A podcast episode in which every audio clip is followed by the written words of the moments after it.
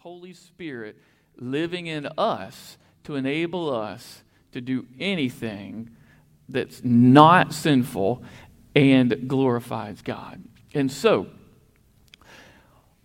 what that means is is that as we focus our hearts on worship, as we focus our lives on worship, that brings us to being disciples who make disciples. Because that's how we're going to glorify God by being disciples who make disciples. So this week, we're going to look at defining a disciple. What does it mean to be a disciple? Next week, we will look at making disciples, but this week, what does it mean to be a disciple? What is a disciple? And so, in order to dig into that, if you would, find your Bibles and find Matthew chapter 4. Next week, we'll be in Matthew 28. Today, Matthew 24. And today in Matthew 4, it is the, the initial interaction between Jesus and his disciples. And so we're going to look at, at the introduction of the disciples to Jesus and thereby take from that who we are, who we should be. And so, what is a disciple? Looking at Matthew chapter 4, verse 18, and going through verse 22. So, hear the word of the Lord from Matthew 4 18.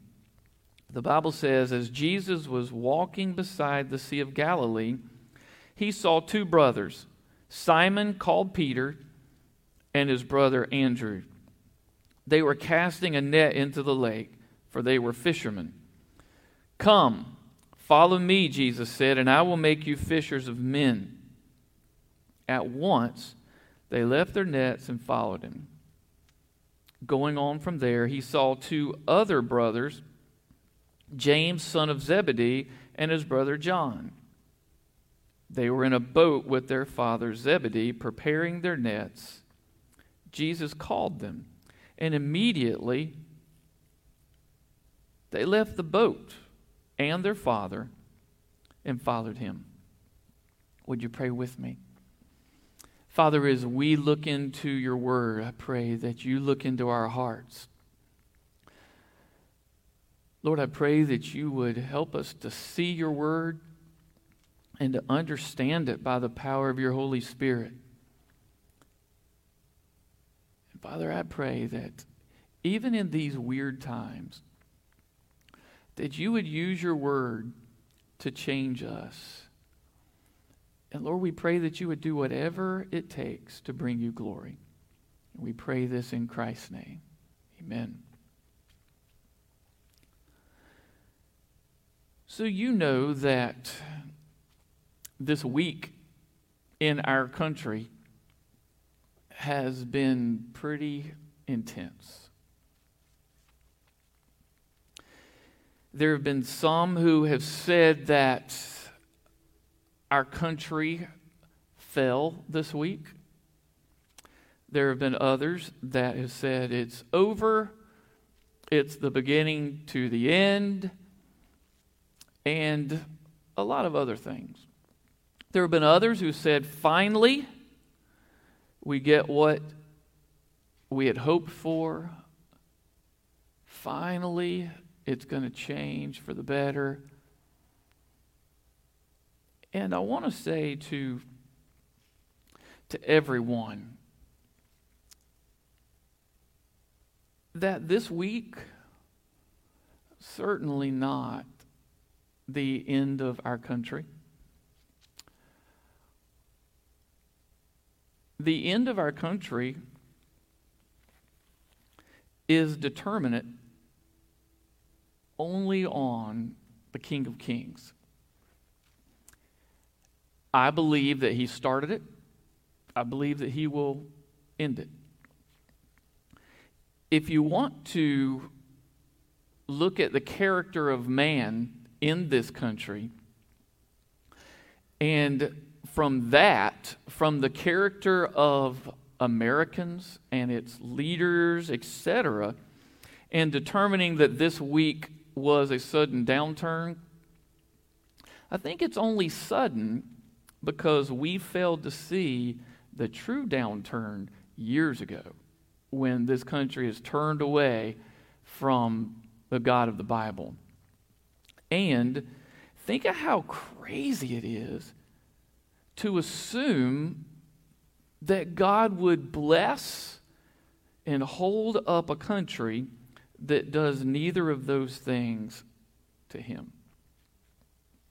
And so, from that perspective, if this is you reeling from the events of this week and, and seeing that it's kind of crazy times and, and everybody has, has demonized the numbers 2020, and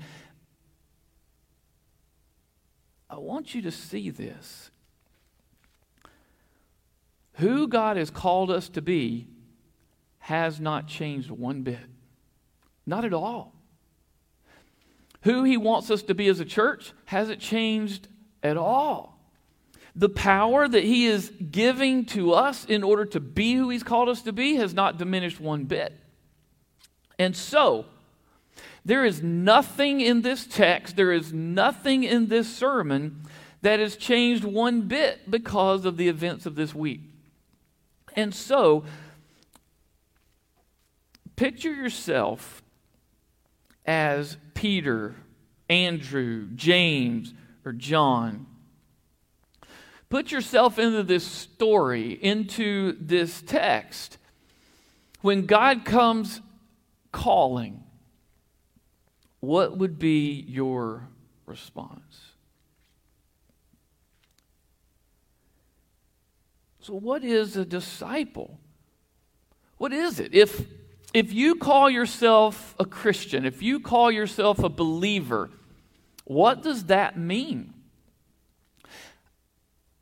I have a feeling that the going definition of a disciple, if you were to amass this definition of, of churchgoers nationwide, and you were to assemble a definition based on our our beliefs, our acts, our words, and our character that's on display, it would be at least slightly, if not far different, from the definition given in the Word according to Jesus Himself.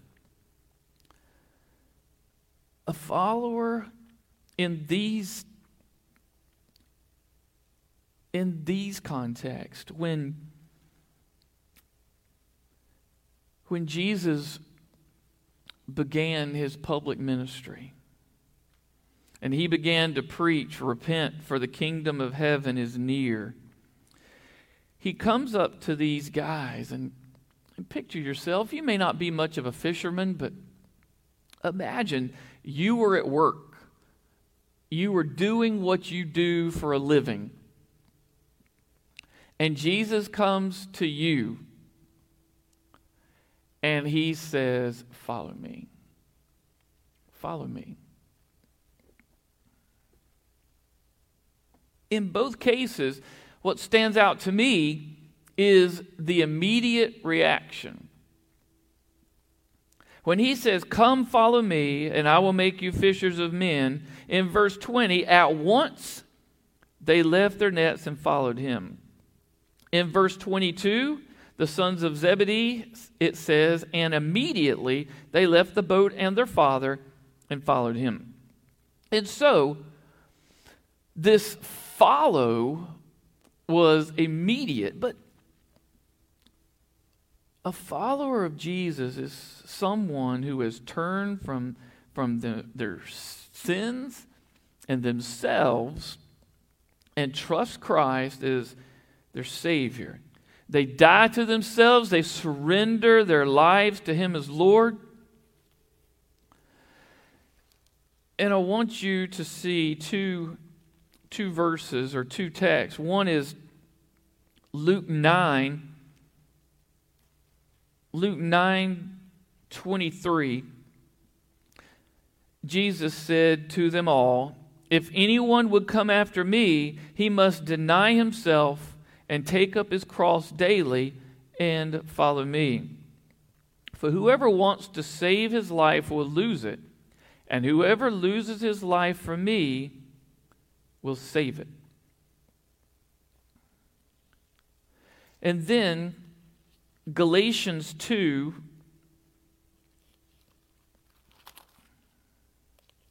in verse 20. Galatians 2, verse 20. It says, I have been crucified with Christ, and I no longer live, but Christ lives in me.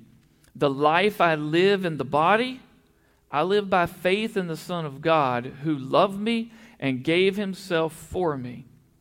I do not set aside the grace of God. For if righteousness could be gained through the law, Christ died for nothing. So here we are in a boat doing our job. Jesus comes by. Perhaps it's the first time they ever met him. Perhaps it's the first time they've seen him. I bet not. I've lived in Gates County for a, a year and a half ish. And if there's one thing I've learned in a small town, somebody comes to town, people know it. Anything that goes on, people hear it. I imagine that Jesus' reputation had preceded him before he had ever asked them to follow him. But if you consider yourself a disciple, the Bible says that you and I, as disciples, should deny ourselves, take up our cross, be crucified with Christ, and recognize that it is no longer us that lives, but He that lives in us. And so, I want to look at at six primary marks of a disciple. And the first one, the first one is unique because it is it is the only one of the six that happens once and done. And numbers 2 through 6 continue to happen as we mature in Christ. So, if you see yourself as a disciple, and as the Bible agrees with you, then you would be one who first has a transformed heart. And you will hear the word transformed a lot. Not just not just changed. You know, it's kind of like when we moved to the boonies of Gates County, it was pretty interesting to, to look through this property and see what all was here. And so I go out into the woods and I find, I find little treasures all the time. The first find was this, this pretty big oil tank. And you can tell from former pictures of the house, it was in use. It was probably filled with heating oil back in the day. And, and there was a time when they transferred over to, to propane or electricity or something else, and it was just rolled out in the woods. Because I'm a cheapskate, I thought, man, there's something that I can do with that, surely. Surely there's something I can do with that. And I've seen people use it, cut them in half, and, and make some pretty cool grills and a pig cooker or whatever. But then I start looking more carefully at this thing, and I notice that it's nasty. It is gross. On the inside, you can, you can hear the scale as you roll it. You hear the scale, and you can feel really thin spots because it is rusted through. But I could, if I wanted to, I could paint it and you wouldn't know. You would not know that, that it wasn't in great condition just by looking at it. I could paint it red like it was, or I could paint it silver like most pig cookers. And but it would be garbage. Imagine if I spent the time and, and welded it up and, and tried to make use of it. On the outside, it might look good, but on the inside, be trash. God doesn't just paint us over and make us look good when we trust Him. He transforms us from the inside out. The garbage is gone. The usefulness is totally different because the usefulness is not us, but it's Him. And so we are spiritually regenerated. We are different creatures. The old has passed away, the new has come. We're totally different. And I know that must freak our non believing friends out. Because they look at us and physically we may look much the same. But everything else has changed. We are transformed in the heart. And it occurs at the point in time when we surrender our life to Christ. The Holy Spirit indwells us and changes us. It's not something that depends on what we do nor who we are. It is something that God does, and we are grateful for that. I don't want a makeover that I could do. I need something that only God can do. And so our, our sin is forgiven. We are declared righteous before a holy God. We're adopted as sons into the family of God. All of these things momentarily upon salvation. A transformed heart. Is your heart transformed? I believe that this is the most important thing because this is the thing that is the hardest to fake. You have to keep painting you have to keep painting another coat because the rot's coming through and, and all of these things. And so we have to fake who we are to, to our coworkers or our neighbors. If we say with our mouth that we're a believer, but our heart is rotten and there's no transformed heart, then we live a lie. And there's no wonder folks could be stressed out. Think how hard it is to try to make ourselves look like God changed us when we're just trying to make those changes and we're doing it on our own. And so a true disciple has a transformed heart. And and picture this as the core. Everything else goes on top of this transformed heart. None of the other stuff matters if there's no transformed heart. This is an act of God at salvation, a transformed heart. Is your heart truly transformed? It could be, but you can't do it. It's God and He alone. So, number two, not just a transformed heart, but a transformed mind when our heart changes, it affects the way we think. And so we have this, this new way of thinking that where everything is filtered through the heart that is changed by God, our mind changes. The way we think changes. We were talking about in Sunday school today about the evidence of the good news. What changes is made, what changes are made in our lives when we hear or believe the good news. It changes everything. It changes our perspective on life. It changes our perspective on our neighbors.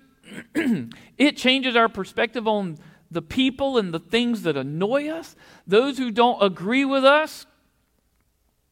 It changes. Think about the heart that has been transformed by Christ. That that mind will start to have the mind of Christ. And let's apply that to where we've been this week as a country.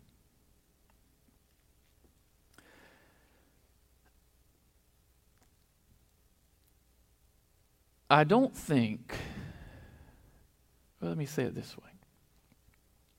Years ago, I said that I believe in my lifetime it will be illegal for me to do my job. As late, as recent as New Year's Day, I had somebody disagree with me. And they, they said that I believe that it may happen in our future. I just don't think it'll happen in our lifetime. Perhaps our children or our grandchildren's lifetime. And this week, those same people stopped arguing.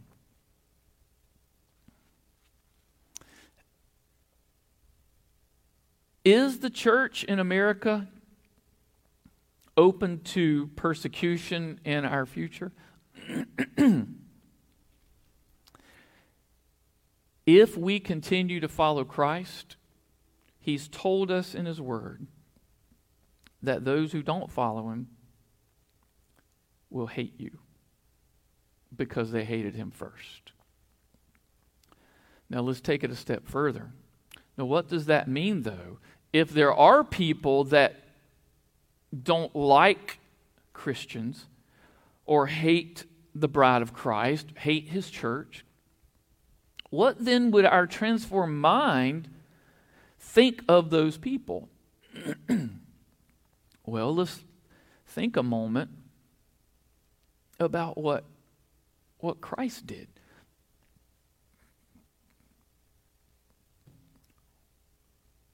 I got a feeling that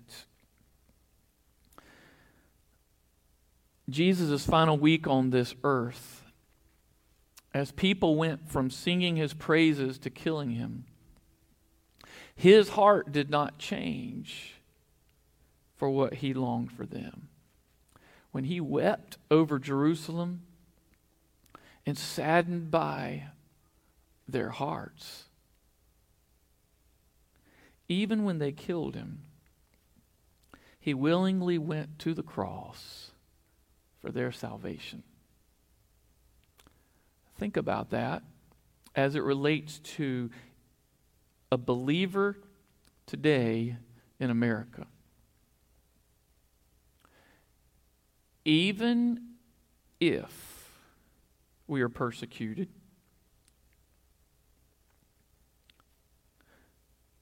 Does it change what He's called us to do? Does it change who He has called us to be, even to those who hate us? What it means is perhaps our mission field is a little closer than it used to be. And when He says, Deny yourself, take up your cross daily, and follow me. Perhaps it rings a little truer this week. And when he says, I have been crucified with Christ, therefore I no longer live, but Christ now lives in me, nowhere does it say, live like Jesus if you're happy or live like Jesus if it's easy, or live like Jesus if it pays well. He says, live like Christ, even though it may likely cost you your life. But this only happens when the heart is changed and is reflected through a mind that is transformed by Christ. Because this is not normal. This is not natural. And so we think through a Christian worldview. And as I had a brother say, though this is our mission field, it doesn't mean that we roll over and willingly take it. Well, turning the other cheek may look a lot like rolling over.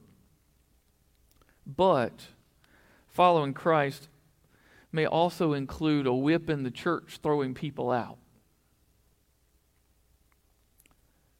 As we follow Christ, He will change our heart. He will transform us from the inside out, and He will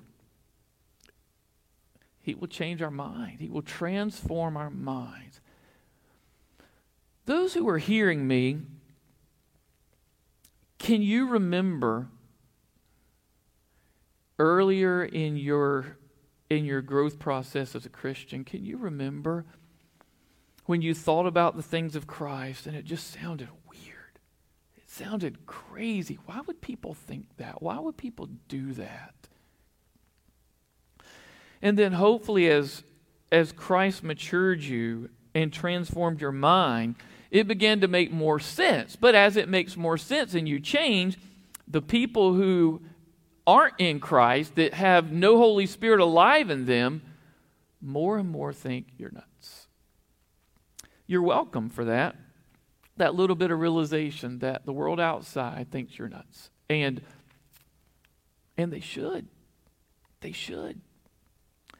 If a non believing world finds nothing different about you between you and them, something's wrong.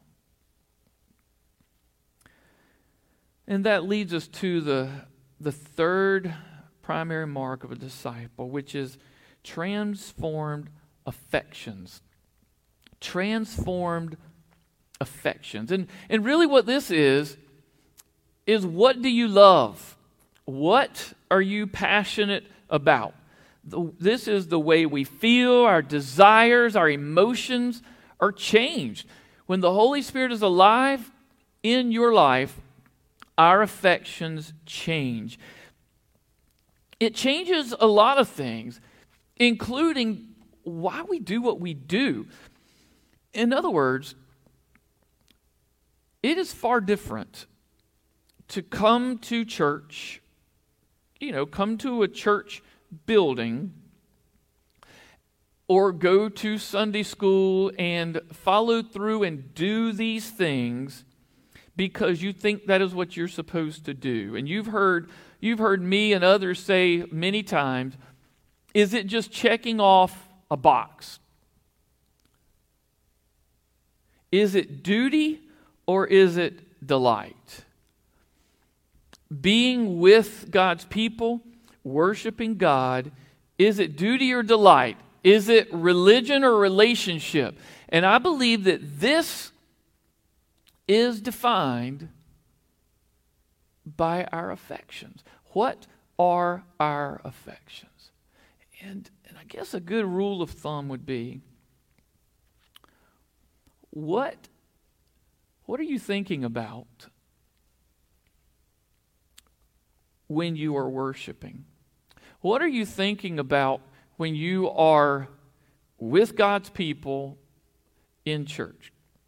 If you are thinking about the character of God or you are thinking about the sinfulness of your heart in comparison with a holy God, or are you thinking about, man, there are three NFL games that come on right after this? Are you thinking about what is in the oven, what's for lunch?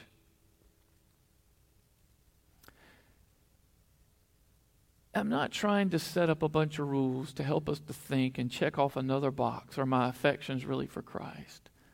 What I am trying to do is point us to evidences of change in us, evidences of what God is doing and wants to continue to do in us. Do we find ourselves loving the things of God more than the things of this world?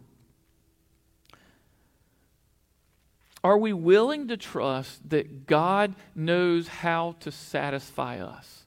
Are we willing to give God the right in our heart to satisfy us completely? And that struggle is only met with, with success as we give Him control in our lives. And so we must simply trust that God knows what will satisfy us and let Him do what only He can do.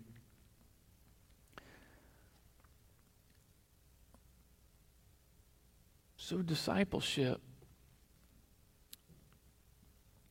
to the boat, back to the boat. These guys are fishing.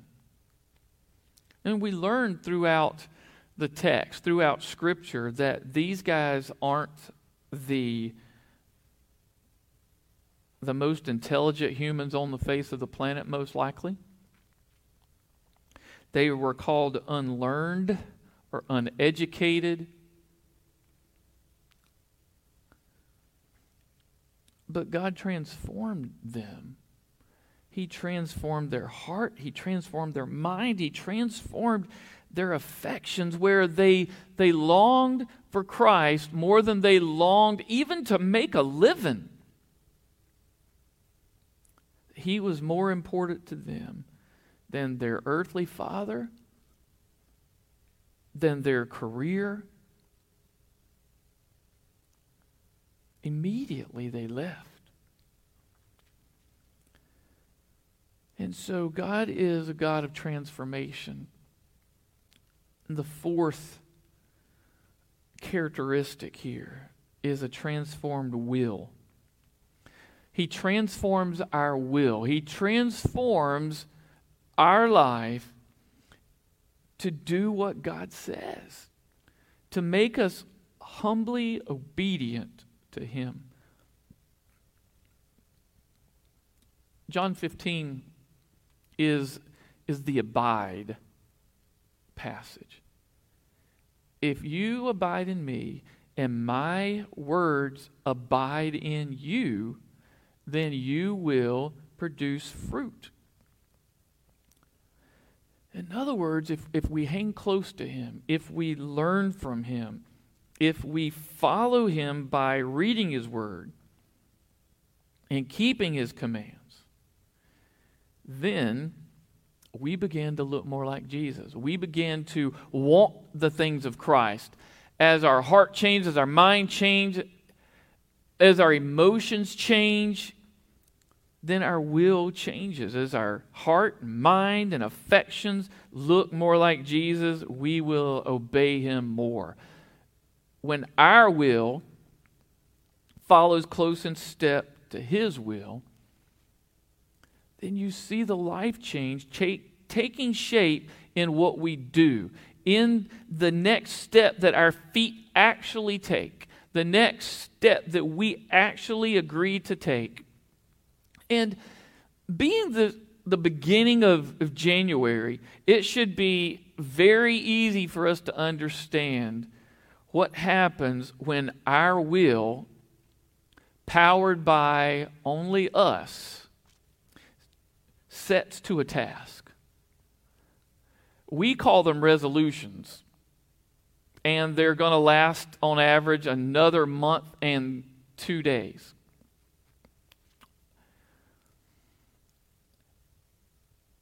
We know how bad we are at avoiding chocolate or caffeine or carbs or fat or, or whatever it is.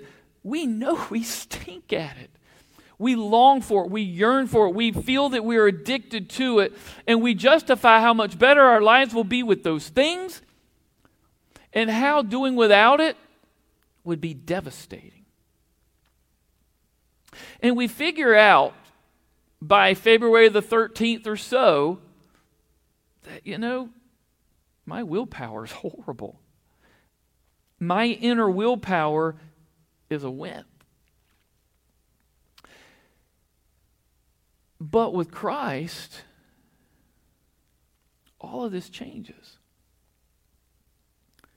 How bad are we when we try to follow the things of God without the power of God in our lives? You know, when He transforms our will and makes us humbly obedient to Him, then, and, and really only then, are we going to obey him? Only then are we going to truly follow him. And it's that, those seeds that are broadcast, and, and some fall in the rocky ground, and, and perhaps it begins to take root, but not very long. The roots are very shallow, the, the heat scorches on the rocks, and, and death. And this looks to me a lot like our attempts. It looks like our January kind of attempts that, that don't last very long. But can we allow ourselves to be humble and obedient to God and do what He says? And He changes our will and He empowers our steps as we follow Him. And we begin to look like Him and look like a disciple of His. And then as that grows, as our will transforms into the image of Christ, then number five changes as well. The fifth mark is a transformed relationship, or transformed relationships. Sacrificially loving. Would we describe ourselves as sacrificially loving. Love as Jesus loves. I've seen this, this redefinition or redefining of what loving like Jesus means in our society, defined by those who don't know Jesus. And let me clarify that. We have all throughout our society Jesus is all about love. And if you were like Jesus, then you would love. And you would love anything and anybody. But I can assure you that Jesus does not love sin. Not yours, not mine. And even though you could say that if Jesus is love, then anything loving is of God well, that's how you have to do it to say, I'm going to love somebody's wife that's not mine and have Jesus approve of that. Guys, that's garbage. That goes against the things of God. But yet we live in a society that justifies this by rewriting the definition of what Jesus calls love. specifically in His Word, we are led to love, love one another. We are led to, to love our spouse. But then we just we hose up these definitions. We redefine what spouse means we redefine one another. And then we give it Jesus a stamp of approval because God is love. If I love another dude or four or five dudes and, and all of this garbage, well, then it's love. And so, love, spelled L O V E, if Jesus is love, if God is love, if you are of God, you have to love. And God, it makes me want to vomit just saying it out loud.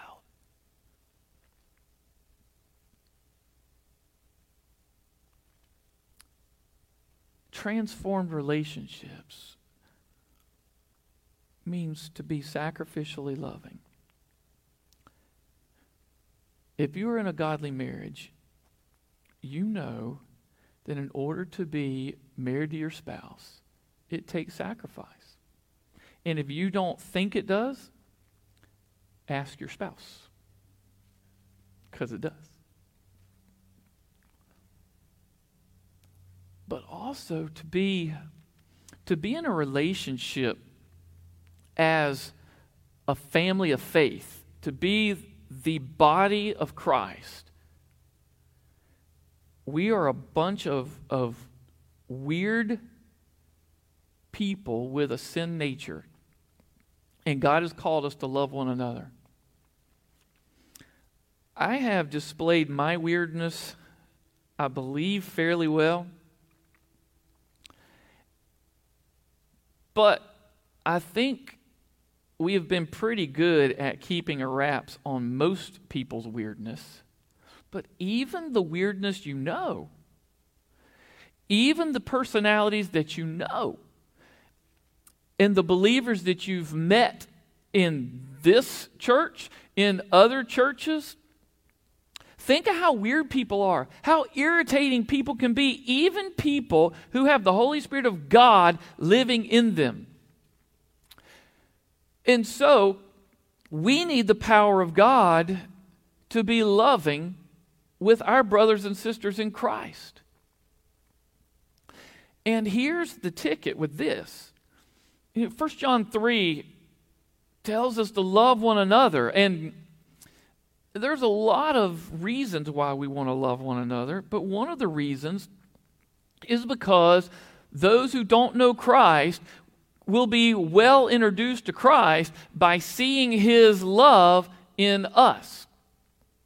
And so, if you are in a church or you have been in a church that they do not get along and they fight and and all of this, what that does is advertise to the world this is what it means to be the people of God. This is what it means to be the body of Christ because they will know us by our fruit. They will see the love of Christ in us. And if that is the love of Christ that is in a jacked up church hating one another, why? In the name of all that is holy, would we expect a non believing world to beat our doors down to serve our God? And so let us allow God to transform our relationships and love sacrificially so that we can bring Him glory. So, are we loving one another? Think on these things.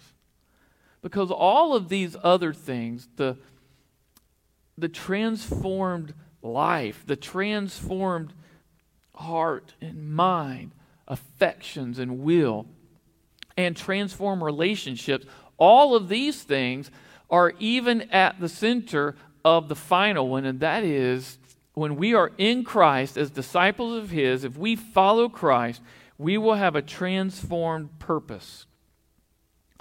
And what this means is, is that we will be missionally engaged. This, this means as a reason for our existence, we exist to glorify God. And how do we glorify God? By being disciples. How do we become disciples? A work of God where He transforms our heart. And then the continued work of the Spirit as He transforms every part of us our mind, our will, our affections, our relationships, and everything. But as everything transforms, it transformed why we even live. Everything we do, the purpose for our very existence, comes into focus when we understand that Christ is our Savior. And so we will spend a lot more time in Matthew 28 next week as we speak about making disciples. But I want to make I want to make this clear. In the Bible, there is zero concept, absolute zero concept of a marginal Christian. None. There is no concept of a believer who does not share the gospel and live the gospel. It's just not there. There is there's no concept, there's no story, there's no allusion to it in the text of a person that goes to a building and kind of hangs out with the church herd but does not seek to be like Christ and fish for men. I don't know if that's an American definition or this century, this millennium definition, but it is not biblical. To be a follower of Christ is to be a fisher of men. Period.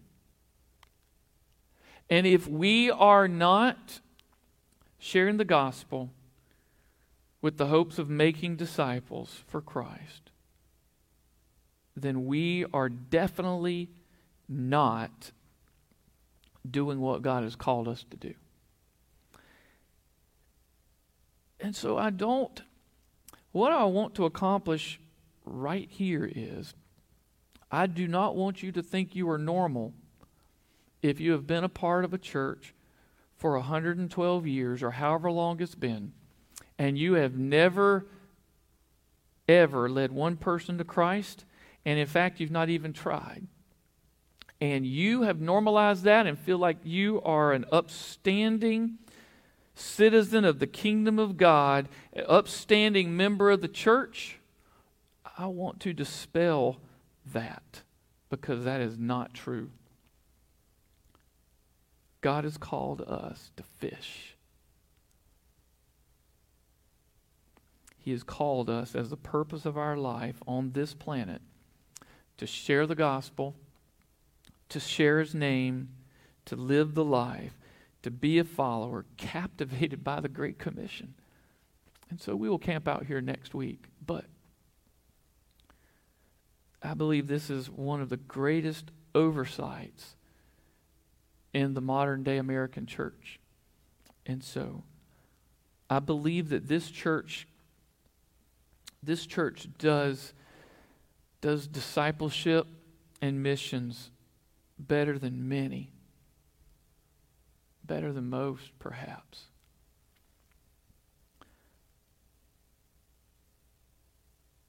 But we're not done until every member is a missionary. And I don't mean by getting passports and going to Africa, though that may be exactly what this means for you. What I do mean is, is a heart that's transformed to the point where our will and our affections and our mind think about who we are in Christ and how could we not live that out verbally and not live it out in our steps, not live it out in our finances, not live it out in everything we do, is to be for Christ.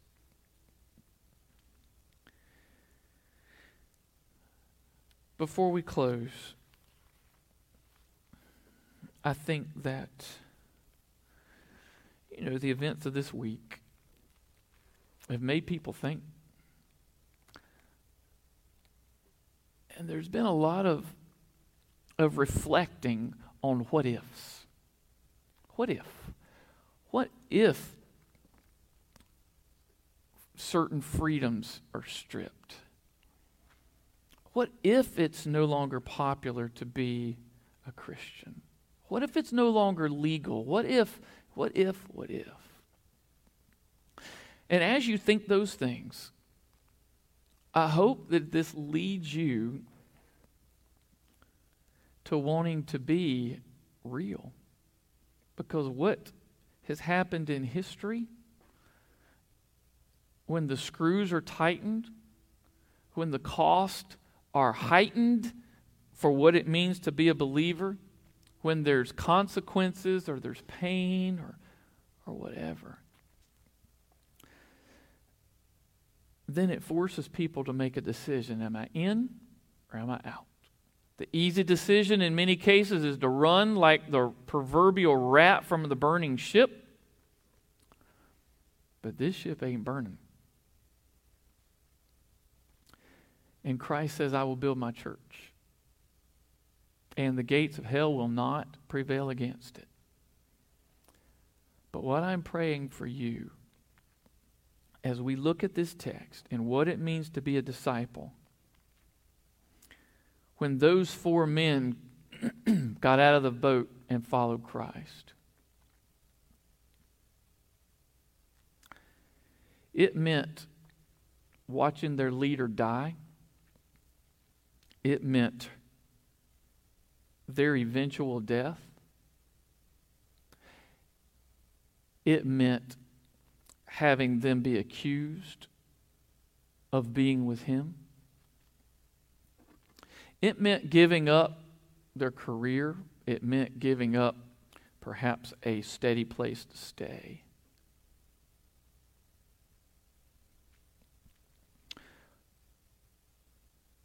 What would being a real disciple mean for you?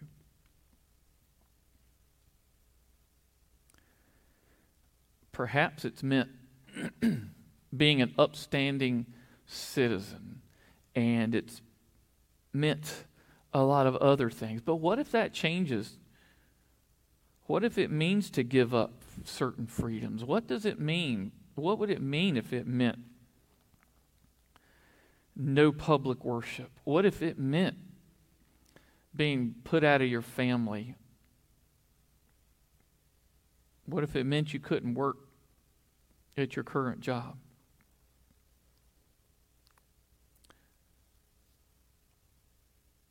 Are you a Christian that happens to be an American? Or are you an American that happens to be a Christian? Think on this. And as we look next week at missions, making disciples, it is disciples who make disciples. And so, first, we have to make sure we are a disciple. And then, what are we exporting? What is in us that we're going to pass on in our Christian DNA to the next generation of of believers. And if it doesn't begin with a transformed heart, then we got problems. But the awesome thing is is there is one immediate solution to our problem, and that is Christ. Let's run to him. Let's run to him. Let's run to him and cling to him. Let's run to him and and confess our sin, confess that we thought that we were God and we really aren't, or we were worshiping an idol, whether that be a financial one or a political one or whatever, let's run to Him and allow Him to transform every aspect of our being so that our lives and the lives we impact for Him bring Him glory. And so think on these things. Next week,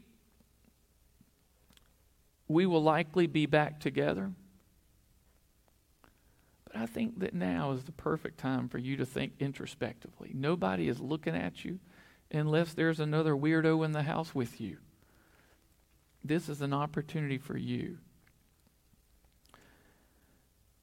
to lay your heart open to God and allow Him to, to take stock in who you are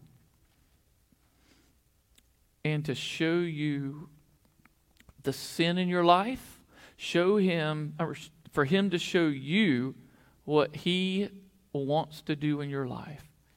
And really, what's up to us is, is that will, is that access. Will we give God access to every area of our life to do what He wants to do, to allow us to, to be empowered for everything in our lives to change, and to see that He is the most important thing, the most important thing in us.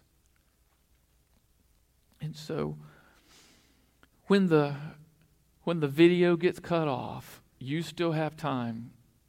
And just where you are, Don't run to the TV. Don't run to the refrigerator, to the crock pot, or whatever. Spend some time, even right now, asking the questions in your heart Lord, am I real? Am I a disciple? Or have I just been painting myself to look like one? God, would you transform me to make me look like you, to make me think like you, to make me walk like you, to make me speak like you, to make me love like you, to make me live like you. Do whatever it takes so that He is that one thing that is more important than anything else, more important than being right, more important than being free, more important than being alive. The most important thing is to be in Christ for his glory. Would you pray with me?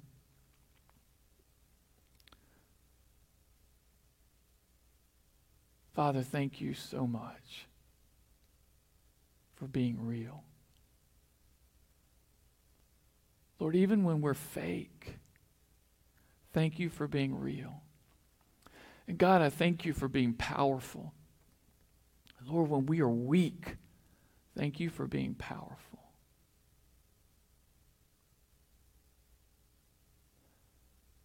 Lord, I just thank you for the fact that you know everything. You are an omniscient God. And even when we think we know something, you know. And God, when we are stuck in the here and now, and we are limited by time, you are timeless. When we are stuck looking right now at the thing right before us, you've already seen it, and you are so far beyond us. And so, Lord, we as a body of believers acknowledge that we are nothing without you.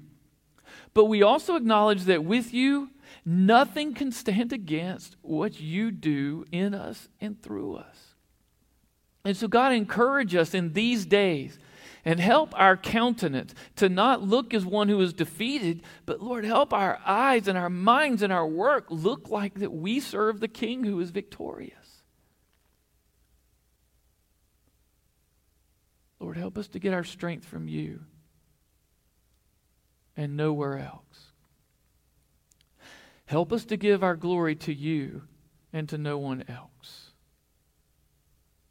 And Father, I pray that you would love us and show us that love that we see alive in your word. And help that to be all that matters as we seek to be a body of believers that long for your glory by being disciples who make disciples. We pray this in Christ's name. Amen. Thank you.